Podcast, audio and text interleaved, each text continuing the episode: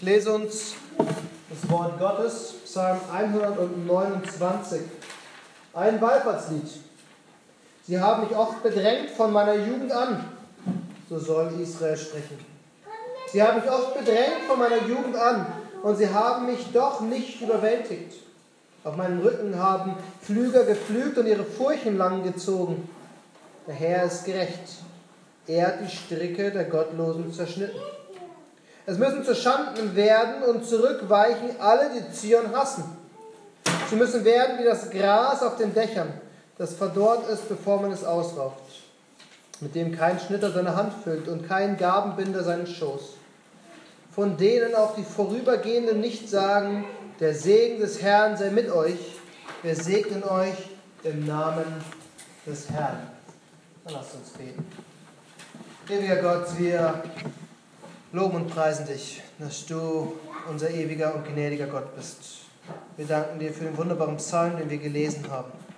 Und wir danken dir, dass wir darin Hoffnung und Trost und Freude finden für den Tag heute, für die kommende Woche, für den Moment, in dem wir leben. Herr, indem wir das sehen, was du getan hast und indem wir auf das achten, was du tun wirst. Und so beten wir in Jesu Namen. Amen. Ich möchte uns kurz, wirklich kurz, über das Leben Davids nachdenken. Ich denke, wir alle kennen die Geschichte Davids. Er war ein Hirtenjunge, der jüngste Sohn seines Vaters, der zum König gesalbt wurde. Obwohl eigentlich noch ein König regiert hat. Saul war noch König. Er war immer noch ein Hirtenjunge, als er gegen Goliath in die Schlacht zieht und ihn mit einer einfachen Steinschleuder besiegt. Und an diesem Zeitpunkt hat Saul irgendetwas gegen David gehabt. Immer wieder hat er ihn versucht umzubringen. Und nachdem Saul endlich gestorben ist und David als König gekrönt wird, gekrönt wird sehen wir dass er gegen die Philister kämpfen muss, gegen Feinde kämpfen muss. Dann muss er vor seinem eigenen Sohn fliehen, Absalom. Und bis zum Ende seines Lebens hat David kaum Ruhe gehabt. Jetzt möchte ich gleichzeitig die Geschichte Israels mit betrachten. Israel, die als Sklaven in Ägypten waren, die Gott mit mächtiger Hand und ausgestreckten Armen befreit hat. Er hat sie aus Ägypten rausgeführt. Die Ägypter sind im Roten Meer ertrunken und man könnte denken, jetzt endlich fängt das Leben an. Freiheit, Frieden, Ruhe. Aber immer wieder in der Wüstenwanderung sehen wir, wie Israel angegriffen wird.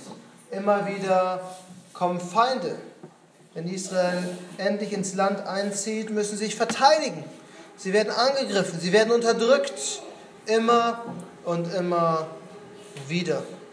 Und dennoch lesen wir in unserem Psalm heute, dass Israel, das Volk Gottes, sich freuen soll. Sie, sie sollen nicht weinen, sie sollen nicht trauern, sie sollen in, sich im Herrn freuen. Ich möchte, dass wir zwei Dinge tun heute. Erstens möchte ich, dass ihr euer eigenes Leben betrachtet.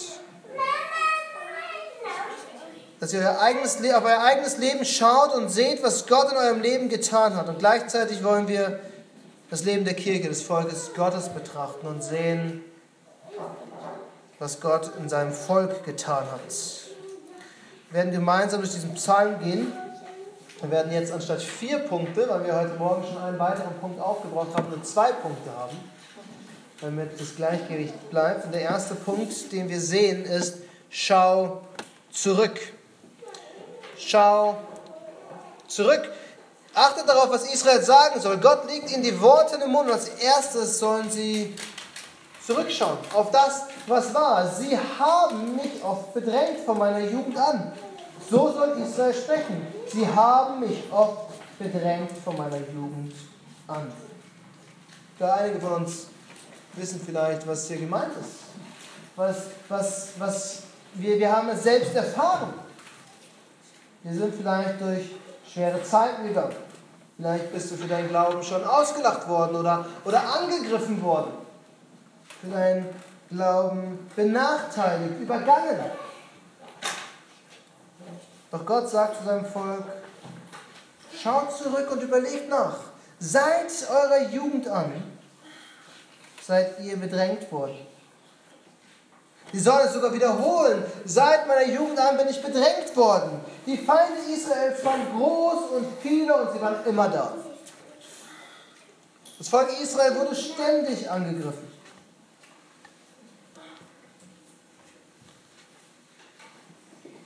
Dieses Bild ist ausdrucksstark, was Gott hier benutzt. Es ist so, als würde dort ein alter Mann sitzen, der seinen Urenkelkindern über sein Leben erzählt und der eine Sache immer wieder wiederholen kann zu seinen Urenkeln. Sie haben mich oft bedrängt. Immer wieder wurde ich angegriffen. Israel ist wie dieser alte Mann, der seine Lebensgeschichte erzählt. Meine Gegner haben mich immer wieder angegriffen.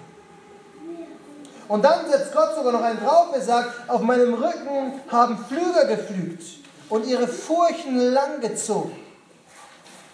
Ich weiß nicht, ob ihr schon mal gesehen habt, wie ein Feld vorbereitet wird, wenn die Traktoren über das Feld fahren mit großer Maschine hinten dran, die richtig tiefe Furchen, also Mini-Gräben in das Feld ziehen, damit man dort die Samen rein tun kann. Und früher waren das von Ochsen oder Eseln gezogene, schwere Holzgeräte mit scharfen Flugscharen und Messern.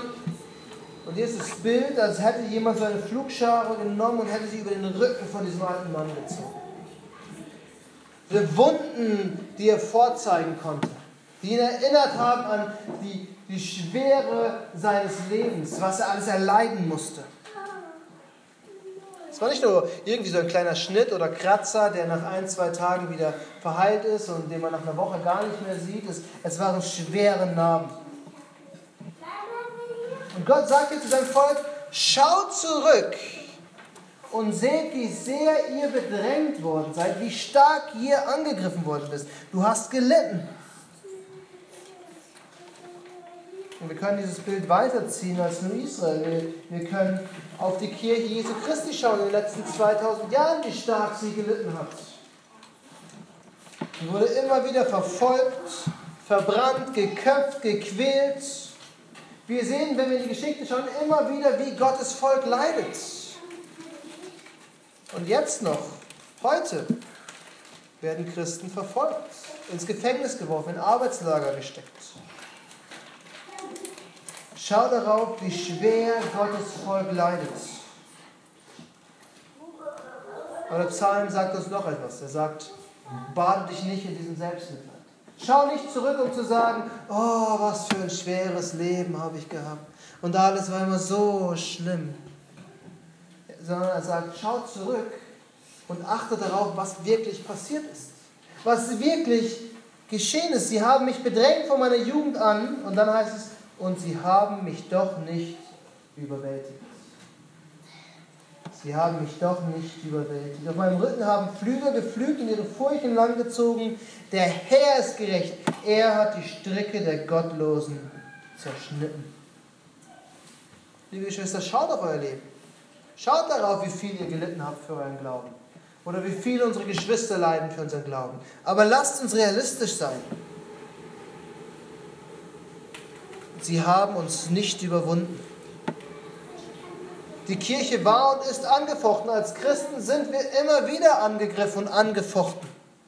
Der Feind schläft nicht, aber der Feind überwindet uns nicht. Sie, die Feinde hinterlassen vielleicht Wunden und Narben. Furchen, die man noch nach Jahren sieht, nach Jahrzehnten vielleicht. Aber keiner der Feinde Gottes, keiner der Feinde der Kirche, der Kirche, keiner deiner Feinde kann gegen Gott ankommen. Keiner kann Gott besiegen. Der Herr ist gerecht und er hat die Stricke der Gottlosen zerrissen. Wie oft, wie oft hat Gott in der Vergangenheit seine Feinde besiegt? Israel bei der babylonischen Gefangenschaft Jahre, Jahrzehnte und sie sind zurückgeführt worden. Sie sind nicht dort geblieben. Und wir haben hier ein großartiges Bild auf die Erlösung in Christus. Der Feind hat eine Schlinge gelegt. könnten fast schon sagen, die Schlinge war schon um unserem Hals, aber in Christus hat Gott diese Schlinge zerrissen. Eigentlich wären wir schon im Gericht untergegangen, aber Christus hat sein Leben für uns gelassen. Doch Gott selbst hat die Sünde genommen, damit wir nicht gerichtet werden. Er hat die Schuld getragen. Das heißt, der Teufel kann uns so oft angreifen, wie er will. Er kann uns so oft ein schlechtes Gewissen machen, wie er will. Er ist schon besiegt. Der Tod ist besiegt, die Sünde ist besiegt. Und Gott zeigt seine Treue darin, dass egal wer uns angreift, egal wie stark der Angriff ist, Gott mächtig ist. Sie haben uns nicht überwunden. Der erste Punkt, schau zurück. Der zweite Punkt heißt, schau nach vorne. Schau nach vorne. Ich glaube, eines der größten Probleme, die wir Menschen haben, ist, dass wir gerne stehen bleiben. Wir setzen uns hin und wir fangen an zu jammern. Das ist eine besonders deutsche Stammtischmentalität, dass man sich über alles beschwert, was schlecht ist und was alle anderen falsch machen. Aber ich glaube, wir Menschen neigen generell dazu. Alles über uns bricht zusammen, alles ist zu viel und eigentlich gibt es schon gar keinen Ausweg mehr. Es ist eigentlich zu schwer, um weiterzuleben. Aber Gottes Antwort an sein Volk ist eine andere. Er, er sagt seinem Volk, ihr habt gesehen, was ich getan habe. Und das ist nur an Psalm 126 zurückdenken. Der Herr hat Großes an uns getan, heißt es dort. Als die Gefangenen zurückgeführt worden sind, haben wir gejubelt. Wir waren wie Träumende. Der Herr hat Großes an uns getan. Und dann sagt Gott, denkt gleichzeitig daran, was passieren wird. Gottes Antwort auf der Situation, in der wir stecken, ist also nicht bleib hier stehen, sondern schau zurück und schau nach vorne. Bleib nicht stehen, sondern mach dir bewusst, wer Gott ist. Du gehörst zu Gott, also sorge dich nicht. Schau, was der Psalm sagt. Es müssen zu Schanden werden und zurückweichen alle, die Zion hassen. Es gibt viele Gegner, die das Volk Gottes hassen, die die Kirche Jesu Christi hassen. Einzelne Personen, Organisationen, ganze Regierungen, Terrororganisationen. Doch alle, die sich gegen Gott wenden, indem sie sein Volk oder seine Kirche angreifen, müssen weichen und zu Schanden werden. Das ist Gottes Versprechen. Und der Autor benutzt hier wieder das Bild von Zion, was wir so oft in diesen Wallfahrtsliedern finden, der heilige Berg mitten in Jerusalem. Das heißt, die Feinde greifen das Heiligtum Gottes auf Erden an. Sie versuchen, die Mauern Jerusalems einzustürzen, den Tempel in Schutt und Asche zu legen. Sie werden keine Chance haben. Erinnert euch an Paulus, der, bevor er Paulus hieß, ein großer Kämpfer Gottes war. Ein Jude der Juden, ein Benjaminiter von Benjaminitern, der das Gesetz gehalten hat und der so sehr für Gott geeifert hat, dass er die Christen verfolgt und ins Gefängnis geworfen hat. Und als er auf dem Weg nach Damaskus war, erscheint ihm Christus. Und was fragt Christus diesen Mann? Er fragt ihn nicht, Saulus, Saulus, warum verfolgst du meine Kirche? Er sagt, warum verfolgst du mich? Christus identifiziert sich so sehr mit der Kirche, dass wenn die Kirche angegriffen wird, Christus selbst angegriffen wird. Wer die Kirche verfolgt, wer sich gegen die Kirche stellt, der verfolgt Christus, der stellt sich gegen Christus. Wer das Heiligtum Gottes stürmen will, wer versucht, die Kirche Gottes zu stürmen, der wird weichen müssen der wird zu Schanden werden. Jesus Christus sagt, ich baue meine Kirche und die Pforten der Hölle werden nicht dagegen ankommen. Niemand hat eine Chance gegen Christus. Sie müssen werden wie das Gras auf den Dächern, das verdorrt ist, bevor man es ausrauft, mit dem kein Schnitter seine Hand füllt und kein Gabenbinder seinen Schoß, von denen auch die Vorübergehenden nicht sagen, Der Segen des Herrn sei mit euch. Wir segnen euch im Namen des Herrn. Am Ende, sagt uns der Psalmist, sind die Feinde wie verdorrtes Gras, was man ignoriert, was da liegt. Gras, das auf den Dächern gewachsen ist und verbrennt unter der Hitze der Sonne. Keiner kann es gebrauchen, keiner wird es sammeln, keiner wird sich irgendwie darum kümmern. Der Schnitter, der die Felder abmäht und derjenige, der die Ähren bündelt, werden dieses Gras ignorieren. Keiner hat überhaupt Interesse daran, es irgendwie aufzusammeln, verbranntes Gras. Und niemand wird den Arbeitern auf dem Feld zurufen. Der Feind wird sein wie ein verbrannter Acker, auf dem Arbeiter stehen und nicht mehr wissen, was sie zu tun haben, wo sie nichts mehr zu mähen oder zu sammeln haben. Und im Normalfall, wenn Israel Ernte war, würden Leute vorbeigehen und würden ihnen Segen wünschen und gutes Gelingen. Der Herr segne euch, der Herr sei mit euch. Aber dieses Feld ist so hoffnungslos, dass die, die vorbeigehen, einem eher Mitleid wünschen würden als Segen, als Gelingen. Da ist, da ist kein Segen mehr, der helfen kann. Vielleicht gehen die Leute sogar vorbei und sehen dort schon Gottes Gericht, weil keine Ernte da ist. Und wo Gott richtet, braucht man nicht noch denken, segnen zu müssen. Und was wir in diesem Psalm vor allem lernen, ist eine wichtige Lektion. Denke immer daran, was Gott tut. Denke immer daran, wer Gott ist und was sein ewiger Plan ist. Spätestens, wenn Christus wiederkommt, wird es ein klares Gericht geben. Und was kümmern uns die Sorgen von heute?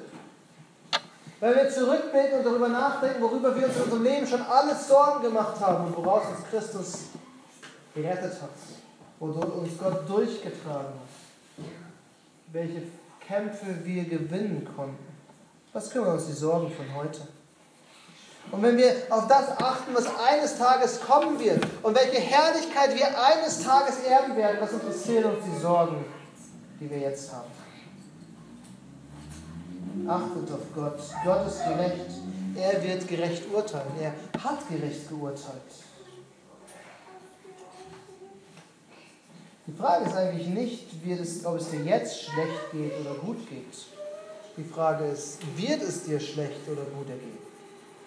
Auf welcher Seite sind wir? Auf der Seite der Feinde oder auf der Seite Gottes? Und wenn wir in Christus sind, wenn wir das Evangelium in Christus verstanden haben und glauben, dann sind wir auf Gottes Seite. Und dann ist Gott für uns. Und Paulus sagt uns, wenn Gott für uns ist, wer kann da noch gegen uns sein?